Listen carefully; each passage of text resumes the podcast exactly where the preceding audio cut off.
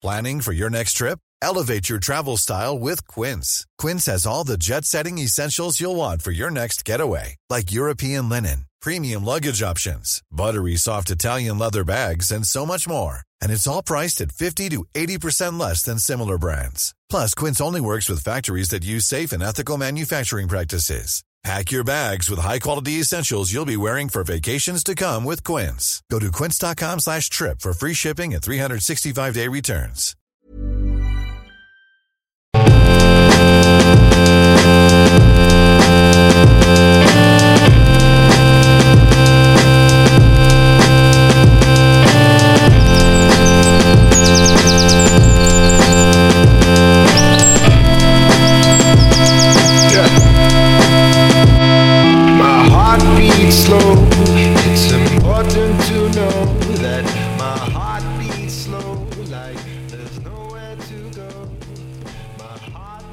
Hey guys, and welcome to Tell Me Your Tales. This is The Road to Berlin number 7. No topic for this week. Thank you to the people who did write in though. We just didn't get to it in this week's show, and we still spoke for about an hour and 10 minutes. Very short introduction as I'm putting this episode together super quick, and I need to be somewhere, but I really want to get it out. Especially after Julian and I had a 10k race today, so there was plenty to talk about, and it was kind of important that we got it out when it was pretty fresh in our minds and that content together. Hope you enjoy it. Thanks to Brad and Julian for their time again on the podcast, giving up an hour of their weeks when they could be recovering. I'm really grateful for. Enjoy this episode of The Road to Berlin, 10 weeks out. Things are starting to get interesting. Cheers, guys. I do not know how come everyone else is harder and also getting professional. No hacking required. Good. Good, mate. Righto, fellas, 10 weeks today. This time in 10 weeks' time, I think with the time difference, will we just crossing the line? I'm pretty sure we started about 5 p.m. Australian time, so if you want to run a 2:14, now's the time you'll be crossing. Cool. So that means only about, 7 weeks of decent training left. Mate, I don't know about you, but you're already doing the decent training. You're ready for a marathon in about 10 days' time by the looks of your Strava. We'll get to that later on. It must mean I need to take a couple of weeks off then. Oh, you're making me scared. Like, I'm sitting back doing hardly anything and looking at yours thinking, getting a bit anxious. But anyway, that's all good. That's a good segue into your week. Do you want to kick us off, Brad? Yeah, I can do that. Go for it, mate. So I guess Monday was still just getting over. Gold Coast. So I just did an hour in the morning at sort of 4:18s per kilometre, and then standard 35 minutes in the afternoon at 4:16s, followed by my 6 10-second hills, and felt really recovered and was ready. Felt like I was ready for a session on Tuesday. Got out in the morning for 35 minutes, 4:18s in -5. It was freezing. I saw that was cold. So the gloves that I had just didn't cut it, but felt really good moving across the ground, and I was confident that I was going to have a good session on Tuesday. So I went out to the AIS, and we've got this 3K loop that we do. We sort of start up near the track and we run down through the middle of the AIS, past residents, and then around the back, which is slightly uphill around these soccer fields. But it's exactly 3K, and it's a loop that has a little bit of down, a little bit of up, but you can still run really quick on it. So the session Tuesday afternoon was 8 2-minuters off a 1-minute float, and I guess the last time I did sort of 2 or 3 minute efforts was before Gold Coast. And if you remember, I was a bit annoyed at myself because I was just running based off what the clock was saying, and I was just running way too hard for what my body wanted on the day. So I said to myself Tuesday afternoon that I'd run solid, but I'd want to be in control. And so I just sort of ran the first rep. And I thought, if I can run somewhere around 3 minutes to 3:05s, that'll be good. And it's slightly downhill the first rep, and it was bang on 3 minutes, and I felt really comfortable, and that was sort of set the tone for the rest of the session. So I ended up doing averaging about 2:58s for the 2-minute efforts, and I was floating a minute in around 329s. So just felt really comfortable, wasn't pushing. And I think just making the call early on that I didn't really care what the watch was going to, what the watch said. I was just going to run to feel, and just maybe not push so hard that first rep. And yeah, it was the best I've felt in weeks. So so that was 258s for the reps, 329s for the floats, which ended up averaging 308s for 7.6k. So that was, I think Gold Coast had just, I think the effort at Gold Coast and then having that recovery week, I'd obviously absorbed it and just felt like I'd sort of gone to a bit of a new level over that week. So brings me to Wednesday. Got out for an hour 45, which was just over 25k at 407s and just my normal Wednesday loop on the trails. Thursday morning, I went to Sean Crichton's place to watch State of Origin, which is because it's quite big here in New South Wales and ACT. So anyone that knows Sean knows he likes his red wine. So a couple of glasses of red and a beer meant I woke up Thursday morning with a bit of a headache. Jeez, taking a leaf out of Julian's book. Yeah, but the difference is I get that off two glasses of red and one beer, not two bottles of red and six. It'll save you some money then. Yeah. That's very what true. I would enjoy that. So Thursday was just, I guess, a recovery day really. So I did 60 minutes in the morning at 4:14s, and in the afternoon got out for 35 minutes at 4:13s and did some 100-metre strides at the end of that. So my big session for the week was Friday. So I went to work a little bit because the weather's been so cold here, and the weather forecast was pretty ordinary for Friday afternoon. I decided to just use a bit of my flex time at work. So I started sort of 9 o'clock session, which was quite nice. The session was 4x4K with a 1K float, and I guess my coach and I, we had a range. We thought anywhere between sort of 315 and 320s for the 4K efforts, and around 345s for the floats would be, a good session. And I guess at the start, I decided I wanted to challenge myself a bit and aim for the quicker end of that, because I didn't want to cruise the first three reps and then sort of surge home. I wanted to put a little bit of fatigue in the legs to make it a bit more of a marathon specific session, so that I had to sort of work that last rep. And as it turned out, I ended up running 315s to 314s for the first 3 4K reps, and I was floating anywhere between 335 and sort of 338s, and then managed to run 310s for the last 4K. So that ended up 19K at 317 average. So I was really happy with that, because I did a similar session before Canberra. 4 weeks before Canberra, I did 5 of those with a 3-minute float. The floats were about the same pace, but the reps were like, I was running 323 per kilometre, and this time I was running 315. So I definitely feel like I'm in better shape, and I guess the session I did before Canberra was 23k, but I only did 19 on Friday, but going through the 19k on Friday, I was about 2.5 minutes faster than what I went through 19k before Canberra. So why 3:15? Can I ask why was that? Were you thinking kind of like 5 seconds a k quicker than marathon pace, or what was the thinking behind that? So for these sort of sessions, so for my longer tempos and my longer intervals, we're working more on around marathon pace, and I guess my coach's reasoning is that once you start to get, even though I'm capable, and the last rep was probably a little bit too quick. I dropped it down to 3:10s, and I think the last K was sort of 3:07.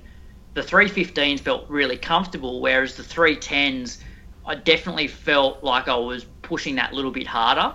And I think if I'd kept the fourth rep at 3:15s, I would have been able to do a fifth one comfortably. But for some, I guess, standard runner thing, it's like, you're having a good session, so it's like, well, let's see how well I can finish this, rather than just cruise at 3:15s, which was, I guess, the goal. Yeah. But getting back to the question, I guess if I start running faster than 3:15s, it completely changes the session. The idea of the session is to get comfortable around marathon pace, and 3:15s, even though I don't think I'll be running marathon at 3:15s, that 3:15 to 3:20 range is around marathon pace, whereas 3:10s is, you know, way faster than marathon pace, and it sort of defeats the purpose of the session, if that makes sense. Yeah, gotcha. Yeah. Just on, like, sorry, I just cut in and... yeah, go for it. I think it's a really good session. I think when we look at your PB over 10K, and even like you've run really well at half, it sort of suggests you can run faster than 2:20. I think it does anyway, and I think like when I look at 29, what was it, 46 on the road? 50, yeah, 50. Yeah, but, so that there to me, I was listening to your other podcast today, and you were talking about running 2:24 or 2:25 and being really happy with that. And in my head, I'm like, no, you should be running under 2:20. You should be okay for you, and like I think you should be running faster. And I look at your PB and think, well, why aren't you running 2:17? And you were talking about running 2:25 and sort of being content, and to me that just struck me, and I thought, hey, I know guys that can't break like 31.5 that are running 2:25. You could look higher than if you wanted. Yeah, it's a good point you make, because I look at guys that have run 2:16, 2:17, and over 10K were probably similar, but part of it's probably a mental thing. Like I've always seen myself as a middle distance runner, and it's probably not. It probably hasn't been until this last month or so where all of the longer stuff is starting to feel comfortable. For example, on Friday, when I was running 3:15s for the first 4K, that felt like really comfortable for me.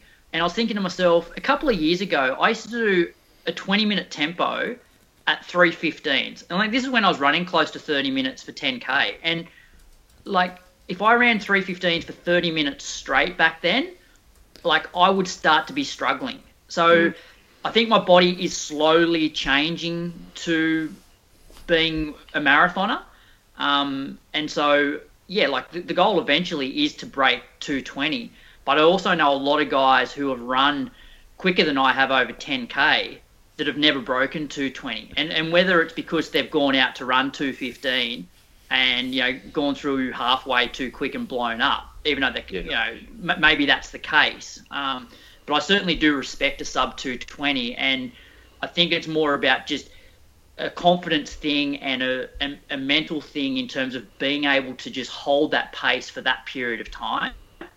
Because I remember a lot of the calculators, they're very, you know how you plug your PB in of one race and it sort of spits out a few others, or it does some calculations. You can line up the 1500 to nearly half marathon really well. But the marathon is always a bit lopsided, so it's always no one seems to be running faster for a marathon than they are for the other distances, and it's I've always wondered why that is. I think it is training related. Like no one really trained properly for the marathon. They weren't doing the more specific stuff for it, or they were doing it when they were too old, after their career finished it or whatever. But nowadays, I think you look at the training you're doing, and I would almost broaden my horizons for you. I would raise my eyes and go, "Hey, I can go quicker than this."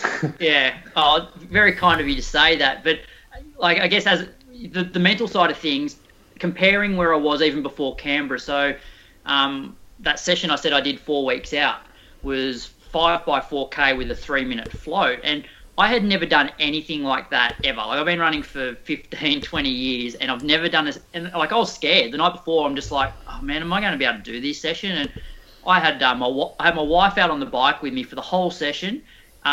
She had the drinks. I was chomping down gels. I was into caffeine. I was doing, like, it was race day for me. And I think in the last 6 months, I've come a long way in that I just turned up by myself on Friday and rolled around that session a fair bit faster than I did it 6 months ago with one gel and no caffeine or anything. So, like, I guess I'm starting to get a bit more confidence out of those sessions.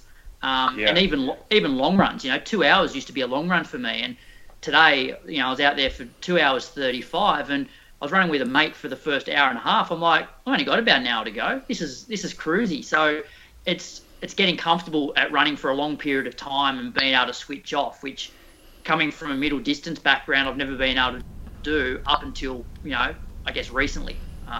So anyway, we'll see what happens. But so far, so good. So, so that was Friday, and pulled up really well from it. Wasn't sore at the end or anything like that. So Saturday, got out for a run with a mate in the morning, did 60 minutes at 4:08, which was probably a bit faster than I wanted to run, but it felt pretty comfortable.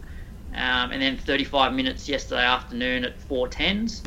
And then this morning was 2 hours 35 over some undulating trails once again. But the goal for this session, because I have a tendency to kick down a lot of long runs, and my coach said, look, he gave me the range of 4:10s to 4:15s. That's where he wanted me to sit. It was just about time on my feet. And sort of what we discussed a couple of weeks ago was, what's the purpose of the long run? And obviously this week, I've done that big session on Friday. So the idea of this one was just time on my feet. And as it turned out, I ended up averaging 4:08. But when my mate left me after an hour 35 or an hour 40, we're averaging 4:09s at that point. And so for me to actually not really change the average pace for the last hour was pretty good self-control for me. I thought that was going in opposite direction. I thought you were going to say you kicked it down 3:50s for the last bit, but no, I didn't have self-control. So it was pretty good for me. Not perfect, but much better. And I did that one fully fasted and no nutrition along the way, so that was a positive sign. And it worked out at 186k for the week. So it was I think it's the biggest week I've ever run, and I've pulled up pretty well from it. But this coming week, I just dial it back a bit to sort of 150, and no big real, like, I think the biggest session I got coming up this week's like a 12k tempo. So it's dialed back a fair bit. Yeah. And we still hit big mileage this week though? No, 150 to 155, and that's the. I know during the week, Julian, we're chatting about my session, and he's like, oh, yeah, you're going really well at the moment, but have you peaked too soon? And I think if I was running a standard marathoner's program where the last 10 weeks you tend to just have this massive block where every week is big, then I'd say, yeah, I've peaked way too soon. But my coach has this way of, I'll go, 180, I'll drop it back to 150, 155 this week, go back up to 170, 180. So it's constantly changing. And so I have a big week and then I try and absorb it rather than just having a massive block of. And so hopefully I haven't peaked too soon. So.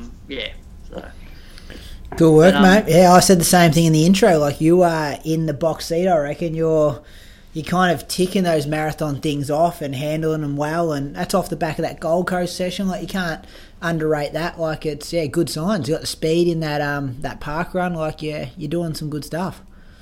Yeah, just not getting ahead of myself though at this stage. Like, there's a long way to go, and a lot can happen. But and that's why I think, and Ben, my coach, keeps telling me, it's like, you're going well. You don't need to push the envelope now.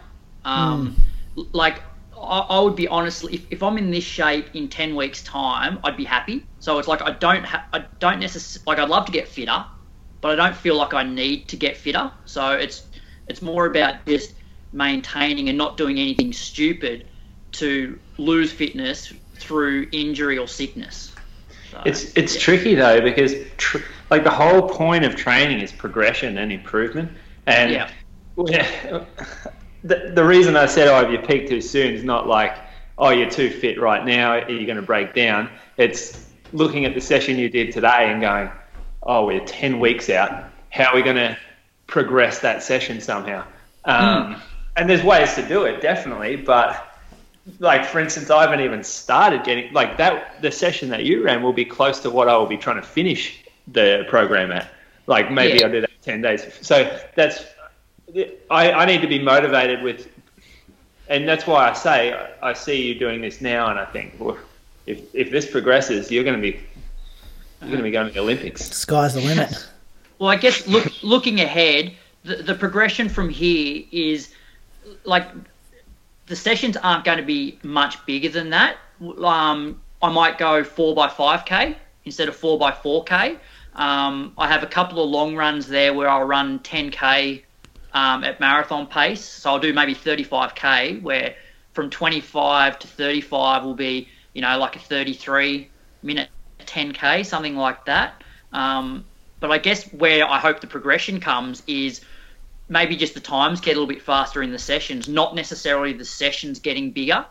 Like I remember during the week, Brady said, do you have a... Yeah, do you have this is, I've got a question about this.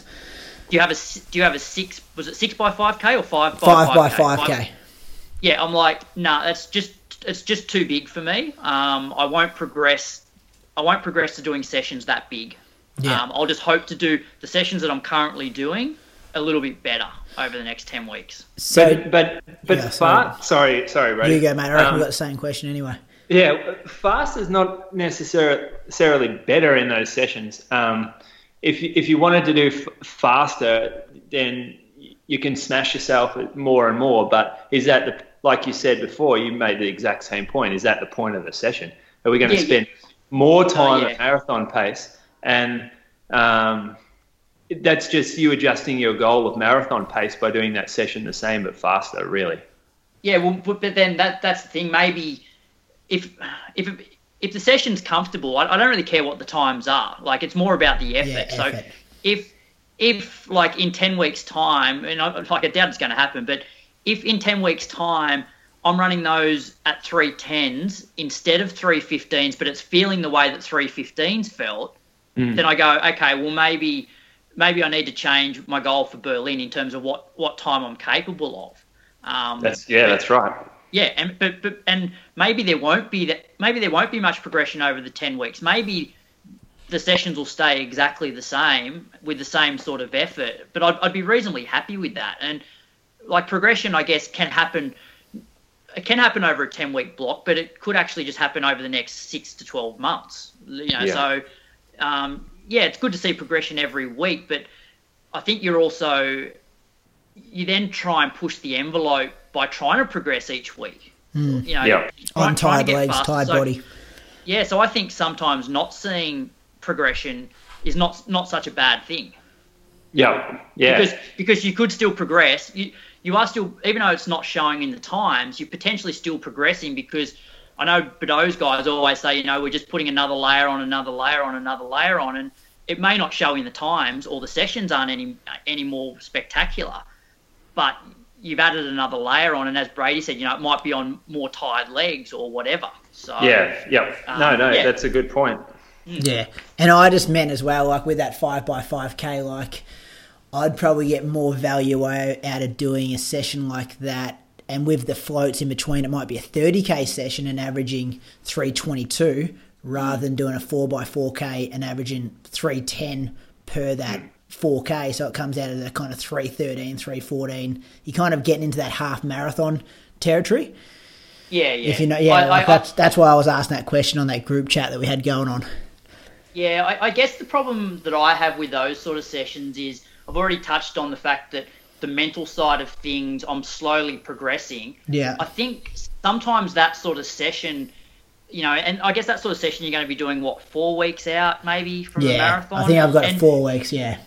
And potentially it could actually just blunt you mentally for the actual, because it's almost like you got to get so up for that session to focus for 30k that you've almost used a lot of your mental energy before race day.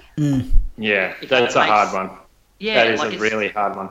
So physically, yes, you might get a lot of benefit from it, but have you sort of run your race a month early? Yeah, and I think it's almost you're on the knife edge. Like, it's one of those ones, you do it, you feel comfortable, you get it done, then you take that confidence to your race in 4 weeks' time, or as you said, it kind of breaks you and you can't get yourself up in 4 weeks' time as well.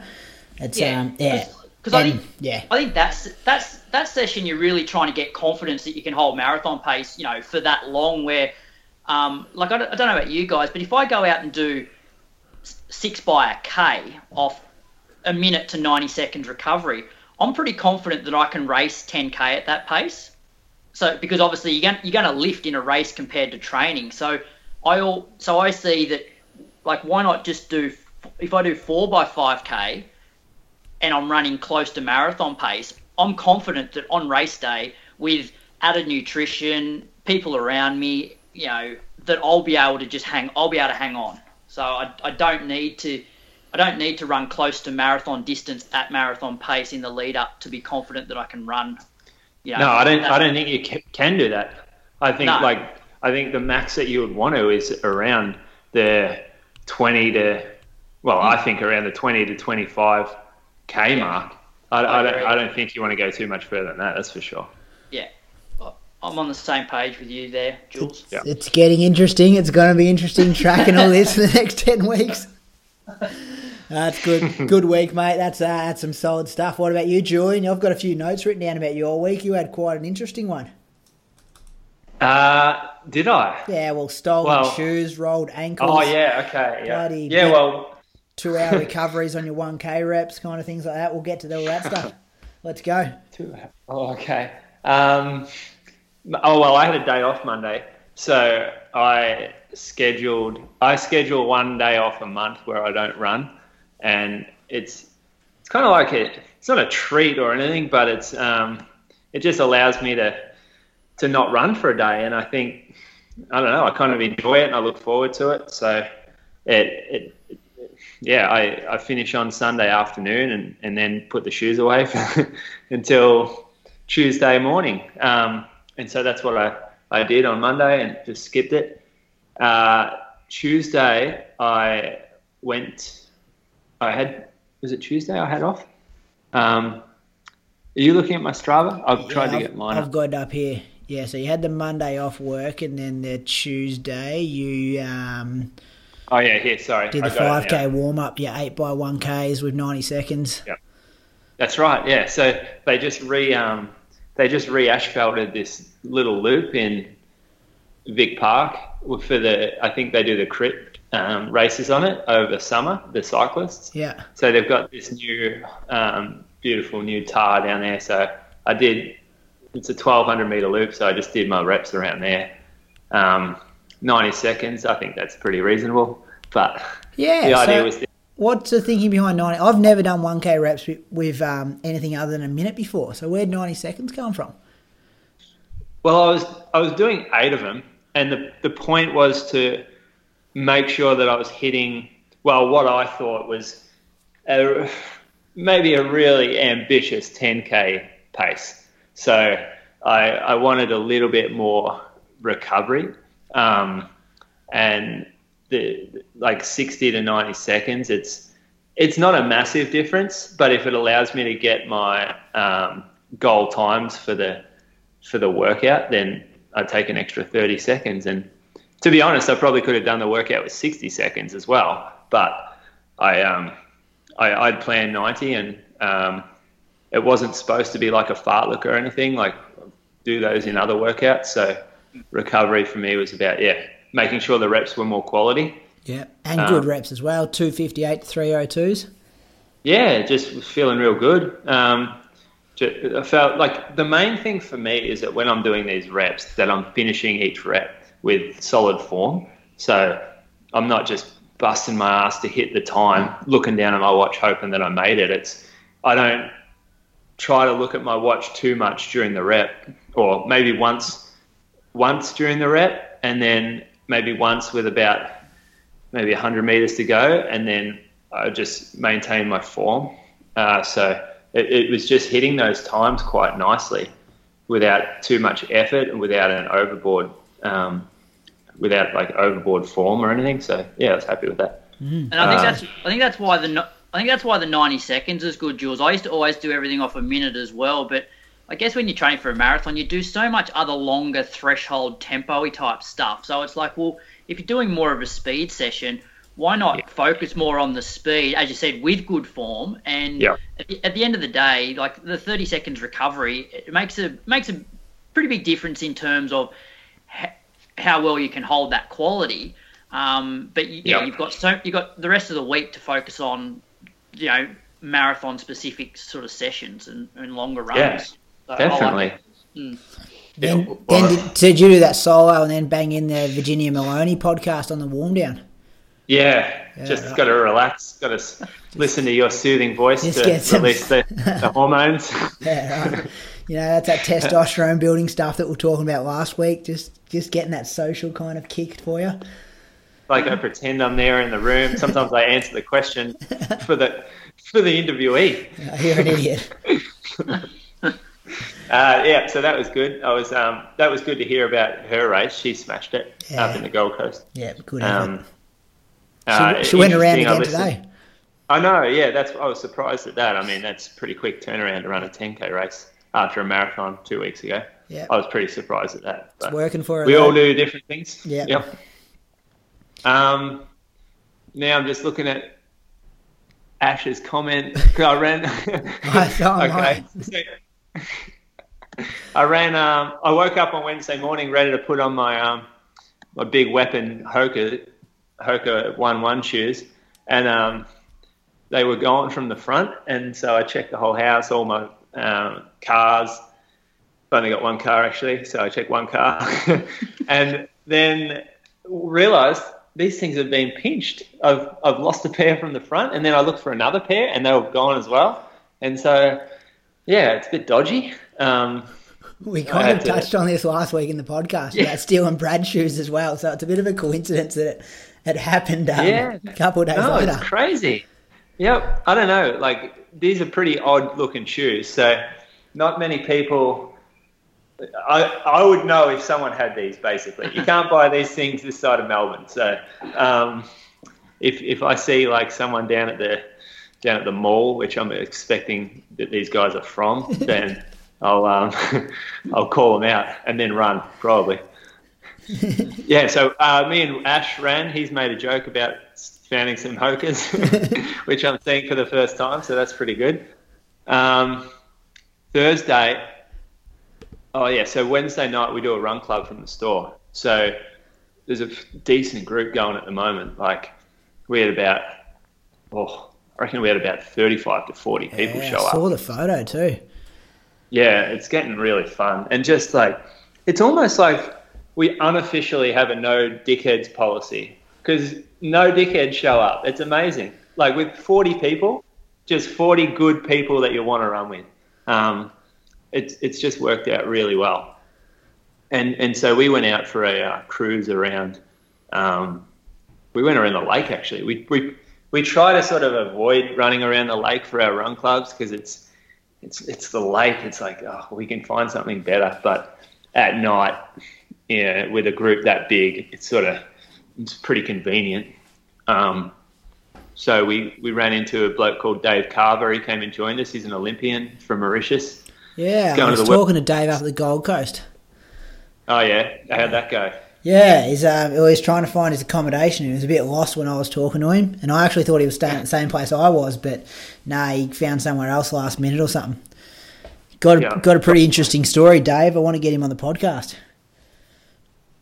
Yeah, if you could nail him down. He probably doesn't have a mobile phone. No, he didn't know how to read Google Maps when I was trying to show him where his hotel was on his phone. But, yeah, I said the blue dot. You got to get the blue dot to the red dot. Keep walking this way. But, interesting cat, but he's run faster than me, so I shouldn't be saying anything bad about him.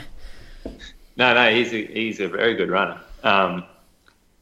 He can put fitness together pretty quick because there's – you see him some days and he does, like, you would never know he's been to the Olympics, and then he goes to the Olympics. So pretty cool. Yep. So, I listened to Brad on Thursday. One half of it. Jesus, I didn't realise. Yeah, grabbing the bottom of the barrel, as I said. Yeah, we did 2 parts with Brad because he was running Canberra Marathon in the middle there. That's right. Yeah, I just listened to the other one tonight. What have you been doing all afternoon? Just listening to podcasts. Which other one did I listen to? Didn't you say you listened to somebody? Oh, Virginia Maloney. Didn't you say you finished her off as well? No. I just Brad. Just Brad's second one. Listen to his life story about how he works 2 days a week and he's never had a serious job. So that sounds fun, actually. Makes his money going to races. Did you hear about that? Has 3 months off just cause where you don't work. Yeah, if they're going to pay me decent redundancy, why not? Oh yeah. I would like that too. I thought it sounded pretty nice. You just need to find a better boss. Yeah, that ain't going to happen. On Thursday, just went for an afternoon 200s. We went down the track. It was a cold night. I'd been feeling a little bit of calf issue going on, a little bit of niggly stuff, and so put some bigger shoes on and did some 200s with a few guys that were doing them. It was extra cold that night. That was terrible down there. And it was, and then on the way home, I jogged home and rolled my ankle. And I'm still pretty sore in that ankle. I slipped on like a steel gutter. It was dark and I didn't have my headlamp. Ash had his, but he was in front. So I was just running a bit blind and rolled my ankle. So that scared me a little bit, but you know how when you roll an ankle, 2 minutes later you don't feel it. But you just got to keep running on them, don't you? Like it's. Well, I think so. Yeah. Well, isn't that what they say? Just keep going. Yeah, because it blows up pretty quick. So, but it was fine. Like, I just feel it now. Actually, like it's come on late, but it's not a big deal. I mean, I'm always happy to get acute injuries because I know that there's nothing going really seriously wrong. And then, just a bit of easy jogging, Saturday easy jogging. And obviously we raced this morning. Yeah, talk us through that. I'll be interested to hear your thoughts on the race because I was about a centimetre next to you for pretty much the whole 10K. Yeah, all right. Well, what did we do? I stayed up last night. We got a hotel so I didn't have to wake up really early, and it was pretty cheap, so it's really convenient. And rolled out for a little warm-up in the morning, ran over to I just got a message from a mate who had his shoes stolen last night. His front door. Jesus. Oh, sorry, that's bizarre. In Ballarat as well? No, he's in Geelong. So that's crazy. There's a market. Yeah. So, I would take this as a warning. Put your shoes inside. Mate, I've got 3 security cameras on the front of my house. No one's coming near my place. All right. What do you do? Anyway. We just bought the house like that, all right? We're not real that insecure. Yeah. All right. Yeah. I had to start further back in the field or the bunch because Ballarat's in Division 3, I think, and they only allow the top 2 divisions into the starting blocks. I noticed you weaseled your way in, and I did yell out, trying to alert the officials that you weren't supposed to. I did not hear that rule at all. I just walked straight in, and I put myself next to the lady who was shouting at you. I think you even swore at her. So that was a bit. I was wondering what you were doing back there. Oh, I didn't want to get fully called out and then have to go 20 deep. So I just sat 5 deep and tried not to sort of draw attention. And it really stuffs you up because by the time you get out, maybe 400 or 500 meters down the track, I'm 200 meters behind everyone. And so part of my idea or part of my goal today was to get up in the front group It was probably a bit of a blessing in disguise because the front group went out very hard. Well, it was too hard for me anyway. So, but by the time sort of we settled in at a K, I retrospectively know it was about 3 minutes, which was so any faster than that would have been silly. So it was actually pretty much spot on where we ended up, and I think I ended up running next to Craig Appleby, and then you came up beside us, so there was us three there. And then Matty Davey came up as well, and I'm trying to remember if there was anyone else. But they're the recurring singlets that and faces that ran with me from pretty much 1K to 10K. I think the pack was a lot bigger than that though, wasn't it, at stages? Like, it felt like there was more people there, but there was kind of four of us in the first two lines more often than not. Yeah, we were consistently together the whole way, whereas there was some others that we picked up and dropped off, and there was the Western guy, Cody, the under-20 guy who came up, and he was with us from about maybe 5 or 6K, I think.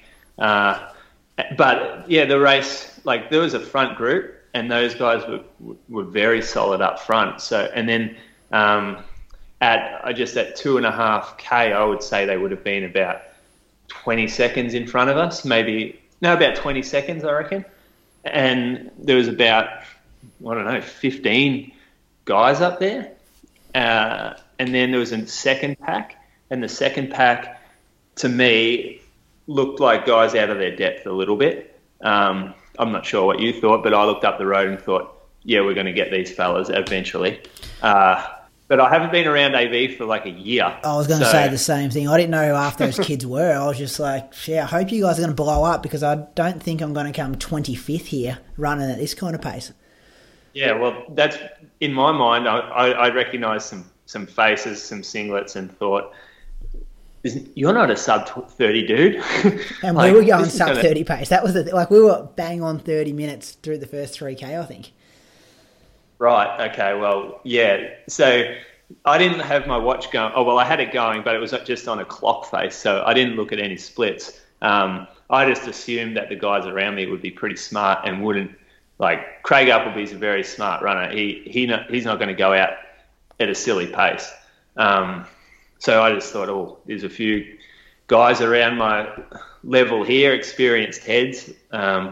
Let's jump in together. And it was a tailwind on the way out on this little 2.5K out, 2.5K back, basically. And then when we did the U-turn at 2.5K, about 500 metres before that, Craig, he said, I bet we end up on the front of this pack behind us doing all the work. And we turned, and in the last 100 metres before the turnaround, the group in front of us kind of took off a little bit, and there it was with Craig and myself right in the front of the group. And I looked around and there was a solid headwind, but I looked around and I saw about 15 guys just about to get the ride. And I don't know, I just hate feeling like you're someone's bitch out there. And so I'm not very patient with that. And I thought, nah, I'm going to go up to the next group. And so I kind of put in a little bit of a faster surge to try to bridge the gap. And about 30 seconds later, thought, hey, these guys are going further away from me. I'm not going to get them. And so just backed it off a little bit. And that group came up to us. You were part of that group, Craig, and I'd say it was us three that kind of drove it down into the headwind. Craig admittedly did 90% of the work, I reckon. Yeah, he did some good driving.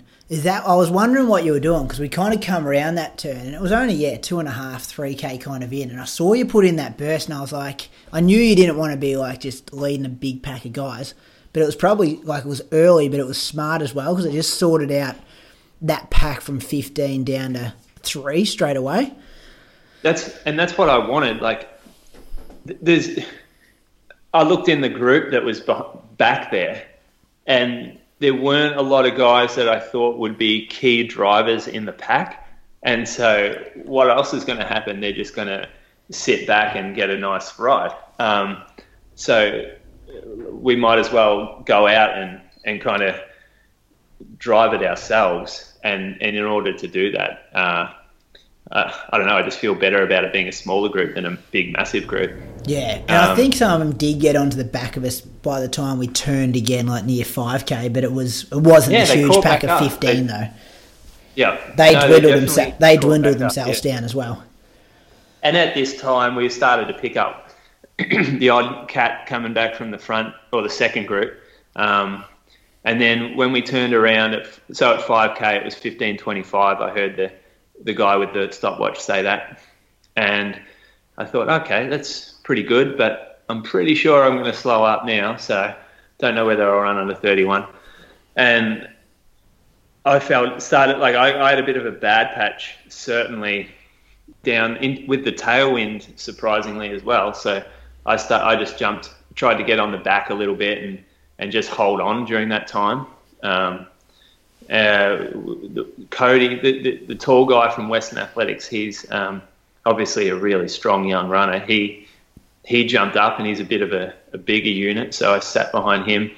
I noticed you sat behind Apples the entire time. I had a good sit going into the headwind the first time, but I did a bit of work before we turned. I can't remember that bit. We've got some massive big footage going. You'll have to show me a photo of that. Yeah. And then, so we turn around at 7.5 or maybe 7. And again, we just start to pick a few people up. So this is when we would, okay, some of the guys would latch on for a K or so, and others we would blow past. And again, Craig did a lot of the work into that headwind. So there was myself, Craig, you, Cody was there. And then we picked up I don't know their names, but from St. Stephen's, I think it is. Yeah, and then I think we got Will Potter as well. Oh, no, he was a bit further.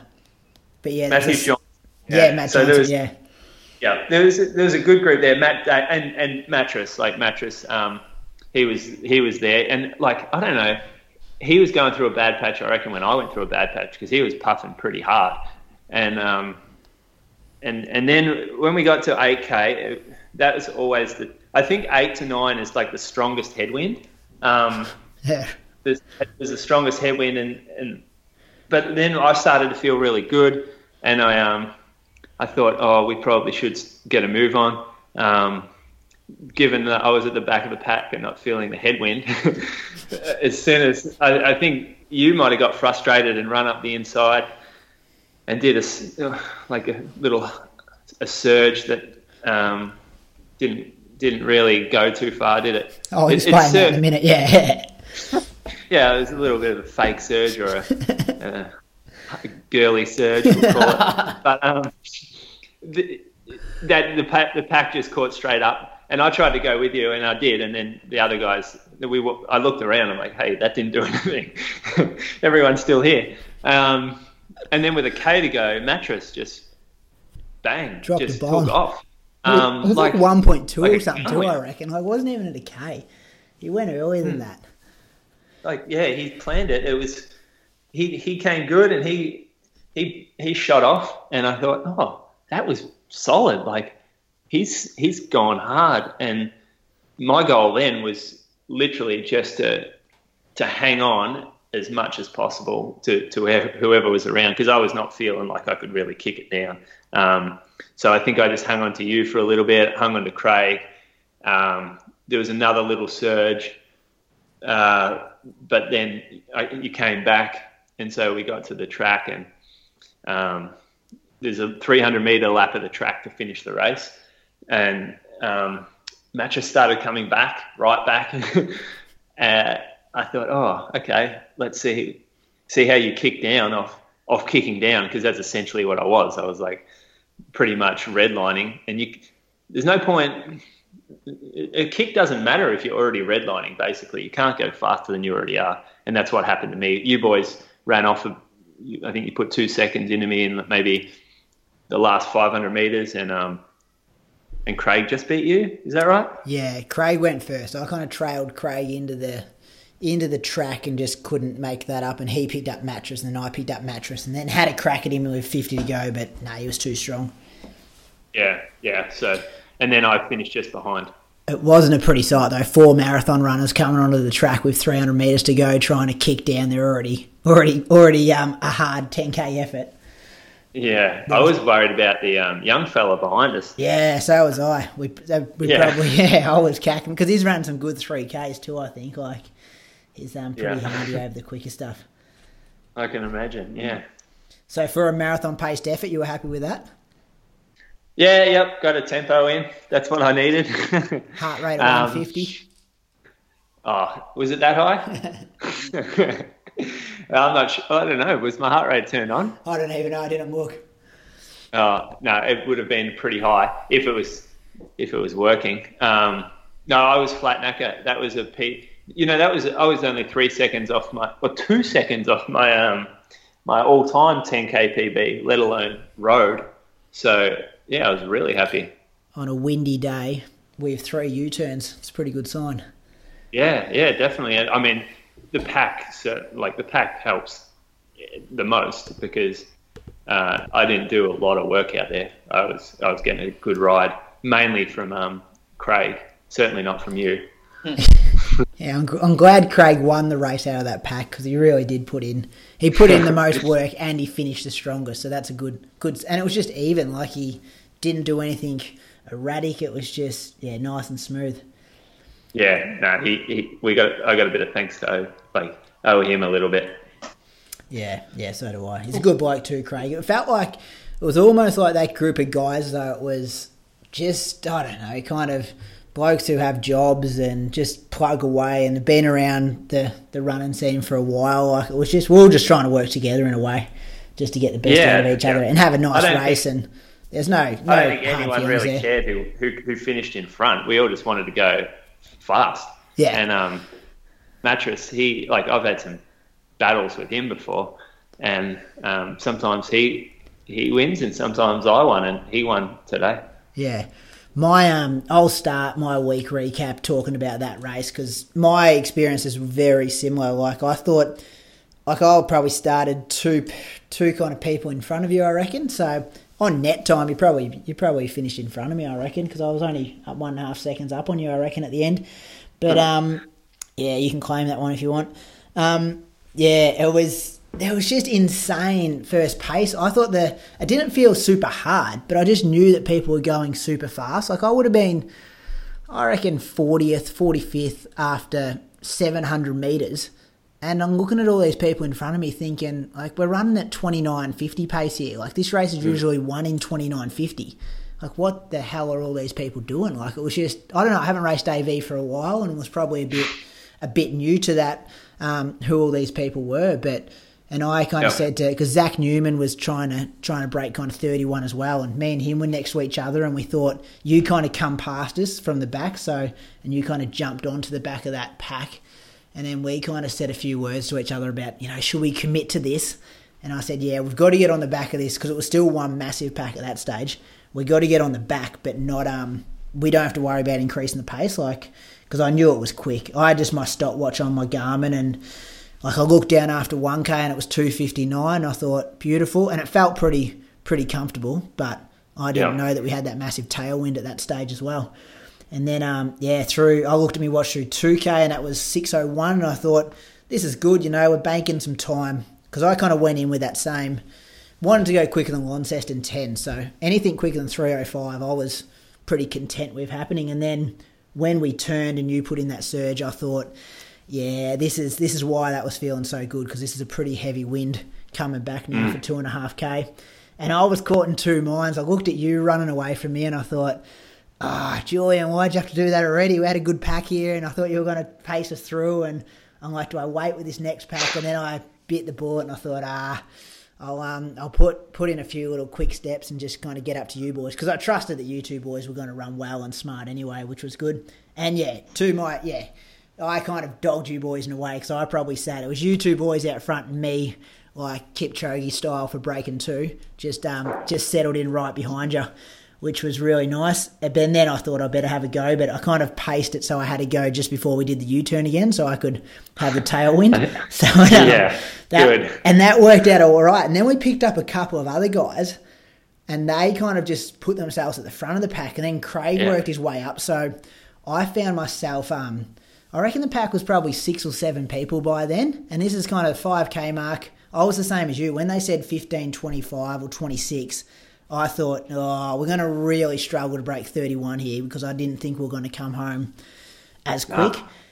And then I just put myself in the middle of that pack, stopped looking at my watch and just thought my job is to like just try and race all these guys and, pretend this is for the win, this pack of guys, and put myself in the middle of the pack because you kind of can't go anywhere. You've kind of got to keep up and otherwise you're going to go out the back. So there was people behind me and the side of me and in front of me. So just kept it there. And then when we did the U-turn, 6 and 7K, just felt amazing.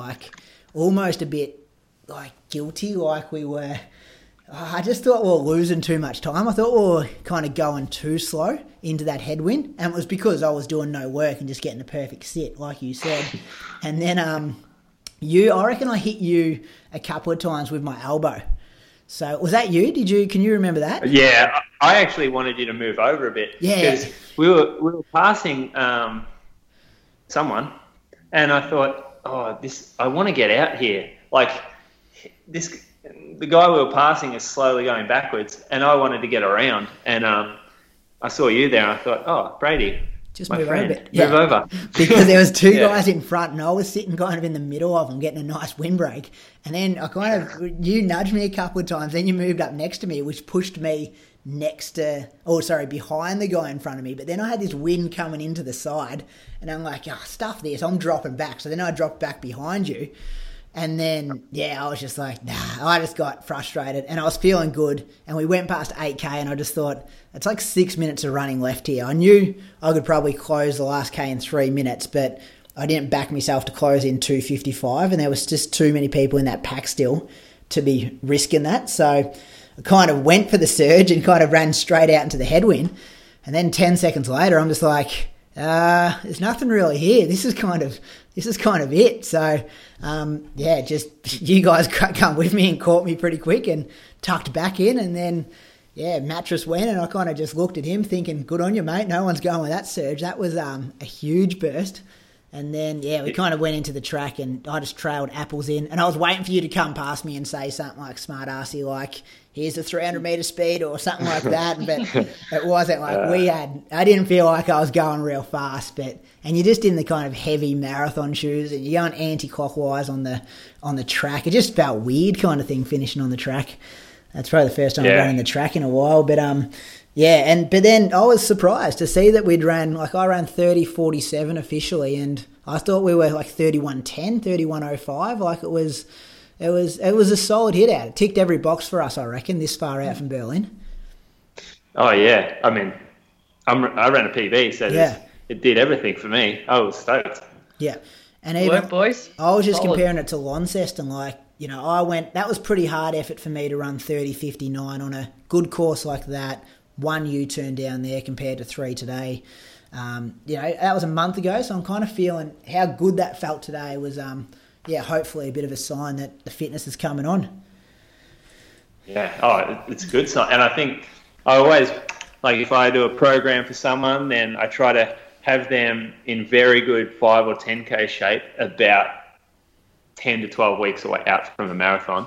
And you're just really efficient. You've handled a lot of training before that. And now you just start to move into that longer, slower stuff. And it should feel really easy. Yeah.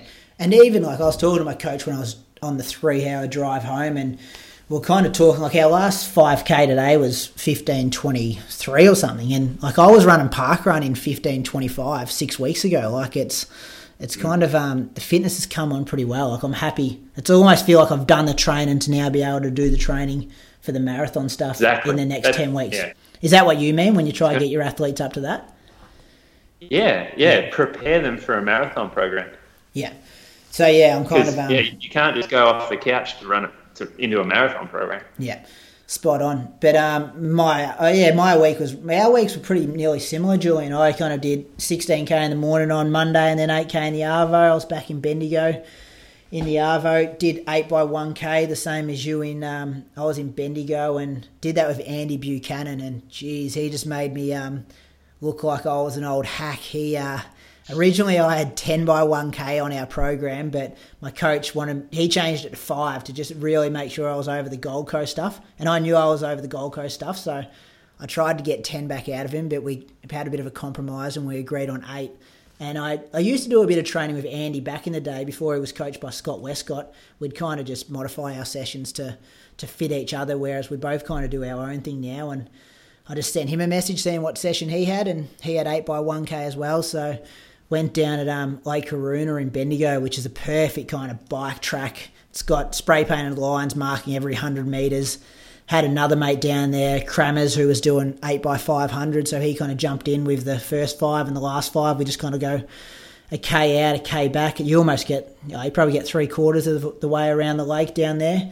And, I said to Andy, I wanted to try go 10K pace, so I was kind of thinking 303s, 304s, and really finish feeling kind of good about it. But, yeah, I looked down at my watch after the first 400 of the first rep, and I think because it's a bit of a trap with the spray painted lines there, you probably spend, I liked how you said before how you don't really look at your watch too much, just go and feel, but you kind of look at your watch, you know what the 200 meter split should be and the 400, then you look at the 500 and double it, and you get in, you just end up looking at your watch for half the rep.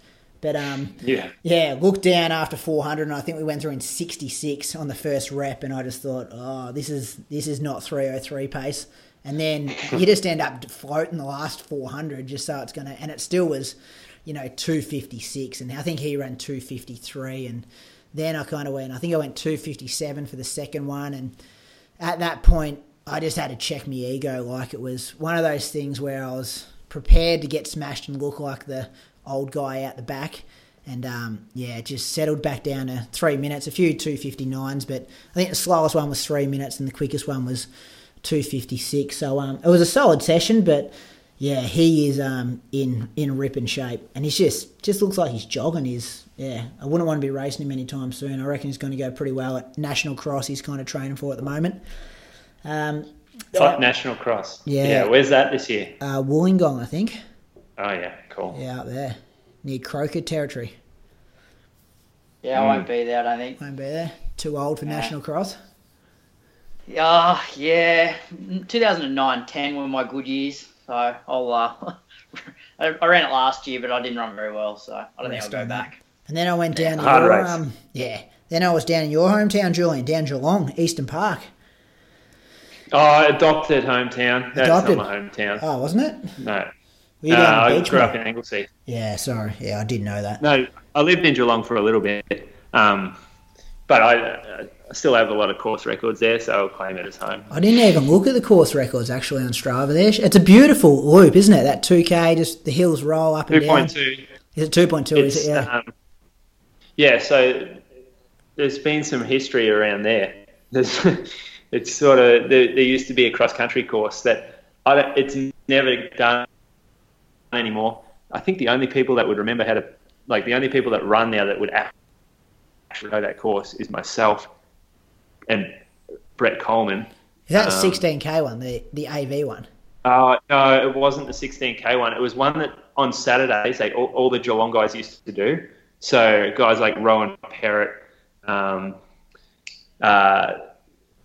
Lynch, Troopy, Rowan Walker, they would do these sessions, this cross-country course, and you would do sort of one lap or two laps, three laps, and it used to be held, it was just a really random course through all the grass, through the middle of the park, and you would have landmarks you turn right around this bin, and then you go around that tree, and it was really good. It was one of those sessions that if you do it for the first time, it's going to hammer you because you've got to learn it, and so but within 4 to 5 times, you start to really enjoy it. And it's unfortunately it's probably going to disappear because they've done works to the park and stuff, so it's not quite there. A bit like Monash Hill course in Ballarat is that it's kind of it's all messed up now because all the tracks are being destroyed through logging, and it's had to take other roads and other paths, so it's not the true course anymore. But yeah, the 2.2 lap around there, you can do some really good sections on that. Mm. Yeah, so that was so good that I went back there. I was going to do a long run on Wednesday morning, and I messaged you about trying to get me in a group of some guys you coach and stuff, but I had to be out for breakfast at 8 and I was just cutting things a bit too fine, so I just moved my medium long run to the Arvo when I was back in Echuca, so I got 8K done in the morning down Geelong around Eastern Park again, and then 20K in the Arvo back in Echuca. That dragged a bit. I hate doing the medium one on a Wednesday afternoon. I'd much rather bang it out in the morning. It just, I don't know, when it's getting dark, it's just depressing. But anyway, Thursday did 10 by 1 minute with 30 seconds float, so bit of a session I used to do a bit in the past. I haven't done it in a while, but it's good, I think. Like I ended up covering 4.9K and average 3:03s, and you really just go as hard as you can in that 1 minute, and then the 30-second floats are just, they just bang you up. Like, you look down at your watch and it's kind of at 22 seconds and you just caught your breath back and then you kind of got to go again. So it just grinds on you. Sounds easy, like it only goes for 15 minutes in total, but yeah, it just bangs you up. But a good little session to do, like still a good workout, but wasn't going to zap me too much for a Sunday race, I thought. So, yeah, and then just jogged Friday, Saturday, and as I said, Albert Park before, kind of gave a bit of a recount there, so 156K for the week. Got out for just an easy 50 minutes of Savo, and it's all rolling pretty well. Just quickly on that session. Yeah, you done it before? On the Thursday. No, I haven't done that one before, but I would say that that's a pretty hard session, like 2 or 3 days before a race. Like, you're essentially running 5K faster than 10K race pace, like over the whole session. Yeah, that's pretty solid. I wanted to hang on for a 5K season best. Like, I haven't been able to break 15:25, and I would pretty much hit a 15:15. So, yeah, but this is my. So remember, I'm doing 2 weeks on, 1 week off. So we were happy to go in a bit heavier on Sunday, knowing that it was just. My coach said Sunday's got to be your best session for the week, kind of thing. Like it's just like a. It's almost a session and a half, or a session doing it in a race day. Still treated it like a race and prepared well and did all those kind of things, but it wasn't I still wanted to make a good even week across the board. So it was good. It was a good one. And as I said last week, I just couldn't afford to back off this week because I'd already backed off last week, and I'll go hard again this week and then back off again. So it was a good little week, and I recommend that session. Bang for your buck. If you got 15 minutes and you're tight for time, it's well worth doing. You'll have to give it a go. Yeah, it's all right. I reckon that's about it, fellas. That's some good stuff. We've talked for about an hour and 5 minutes here. It's we're getting longer every week. We didn't even have a topic tonight. No. The topic was you leeching our race.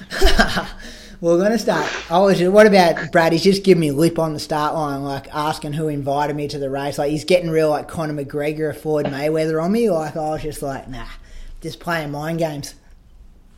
You told everyone you were invited. Well, that's what you say. It's an invitation if you haven't paid your registration, isn't it?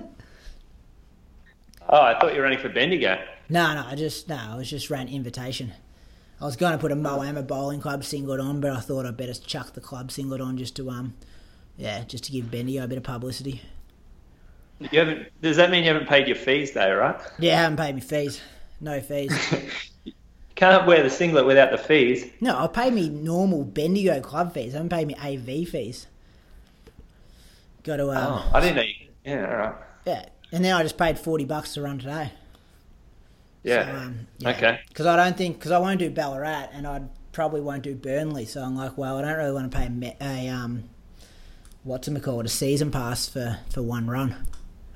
Well, you don't need a season pass, but you still have to. If you want to do any track races, you have to be AV registered. Yeah, I'll get the AV registration. That won't be... I think that's part of my Bendigo Harriers registration anyway. It's all included. Well, yeah. So you weren't registered. You weren't in invitation today then, if you've paid AV membership. Yeah. I don't know about that, mate. I've yeah, it's a bit of a grey area at this end. I just rock up and do races. That's how it is. You just get invited and then you show up. Just got invited. They sent an official invite through to like Tell Me Your Tales Facebook page, and I thought I'd better show up and get down there. Yeah, have Berlin send that too. Yeah, have you heard back from Nadine? No, I haven't got around to it yet. Did you send a photo of your shirt off? Are you still planning on doing that? Yeah, she's probably already seen it, so there's a few out there on the forums. It's going to be... You might recognise me. What about all these blogs of all these guys over in the UK wanting to break 220 as well? It's going to be like a massive pack of guys just hanging around with each other. Mm. Yeah, it'll be good, and we'll all know each other's names and stories. Yeah, I don't know about that. I don't like that too much. Kind of, you want to race guys you don't know their PB, so you think you can beat them. Mm. And if you want to ruffle Jules's feathers, you just sit on him. By the sounds of it. Yeah. Sit on him. I'm going to write something on the back of my singlet. Sit on him and give a bit of a... Yeah, put a crossword or something like a Sudoku or something on the back there just for me to figure out for 39.5k, and then I'll just take the mind off the job a bit. Mm. If you want to run 223 or 224. Well, when you were talking before, I put our time from today into one of those calculators and it comes out at 223, 224. What? Our time? Yeah, like predicts our marathon time. Yeah, this is a joke. We're in better shape than that, aren't we? Yeah, I know. Oh, but yeah, put your 5K in. That's what I like to look at. That one tells me I'm going to go to the Olympics. Does it? Yeah. Even though it's not. It says like 217 or something. Does it really? That's all right. Have you got the Garmin, the race predictor on the Garmin as well? I'm sure I do, but I don't use it. That can't be accurate, that thing. That's dogging me as well at this end. It's telling me it had the data from the 10K run today, and it's still telling me I'm in like 31.10 shape. Yeah, Garmin, I don't know who's making those calculators, but when it tells you you're in a plus 14 condition, that's always a good feeling. Plus 14? You know, the performance. Oh, you might have an old Garmin, do you? Yeah, I do. I've got VO2 and Race Predictor, that's about it. What's your VO2 sitting on these watches? Oh, would 200 be right? Yeah, that'd be it. I don't know. I've got no idea. Mine's gone down. It was at 72 this morning. Now it's on 70, and I've just had the race of my year. Tell you what. Way to stuff with your head.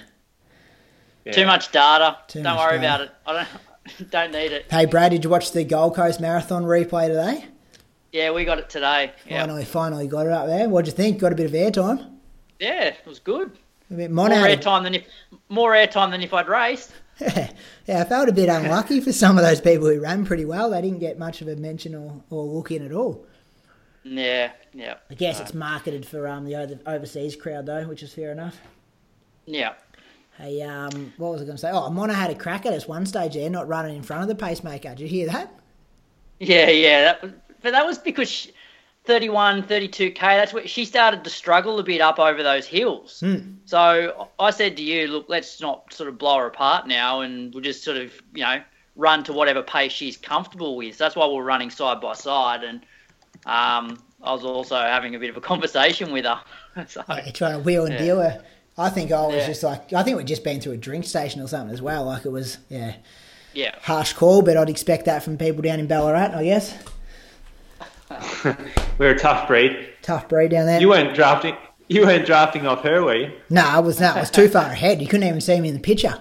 Did you see that servo? Yeah. Yeah. The bloke went straight past at one stage. I think I messaged her saying that was the servo I was talking about. There was definitely more positive comments than negative about the pacemaking, so that was good. Very true. Very true about that. There was a lot of good comments about the pacing. Yeah. Right, are you on the computer now, Julian? Can I hear a keyboard? Are you putting in your data into one of those calculators? No, I'm sending all the messages, catching up. Yeah, right. Writing back to Andy Allison. I like his jokes. Yeah, he's a good bloke, Andy Allison. He'll be happy with that shout out as well. All right, I've got to go to bed. Do some. All right, boys. Do some chat recovery next week. See you, fellas. Thanks for that. Have a good week training.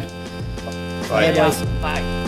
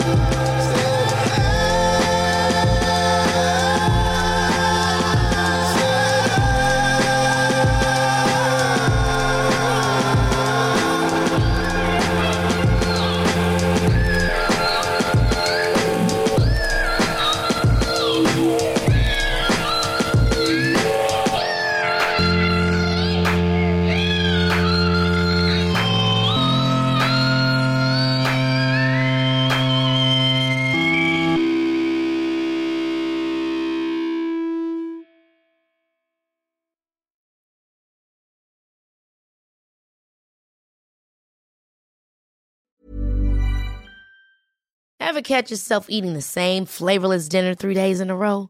Dreaming of something better? Well, HelloFresh is your guilt-free dream come true, baby. It's me, Keke Palmer. Let's wake up those taste buds with hot, juicy pecan-crusted chicken or garlic butter shrimp scampi. Mm. Hello Fresh. Stop dreaming of all the delicious possibilities and dig in at HelloFresh.com. Let's get this dinner party started.